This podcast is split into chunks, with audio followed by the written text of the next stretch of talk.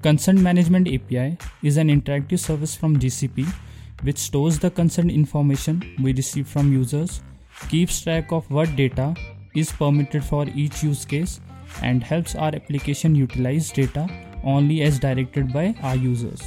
Using Consent Management API, we can manage data related to consent and privacy across multiple domain areas like configuration related information such as consent expiry time, different policy building blocks, attribute definitions.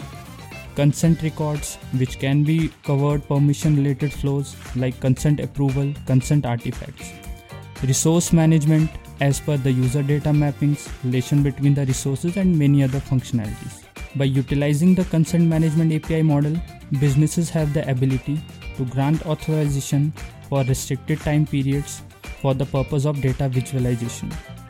The data being accessed is as per industry regulation and standards such as HIPAA, HL7, etc. It provides the confidence to patients as how their healthcare data is managed and protected as per their consent to make the data available.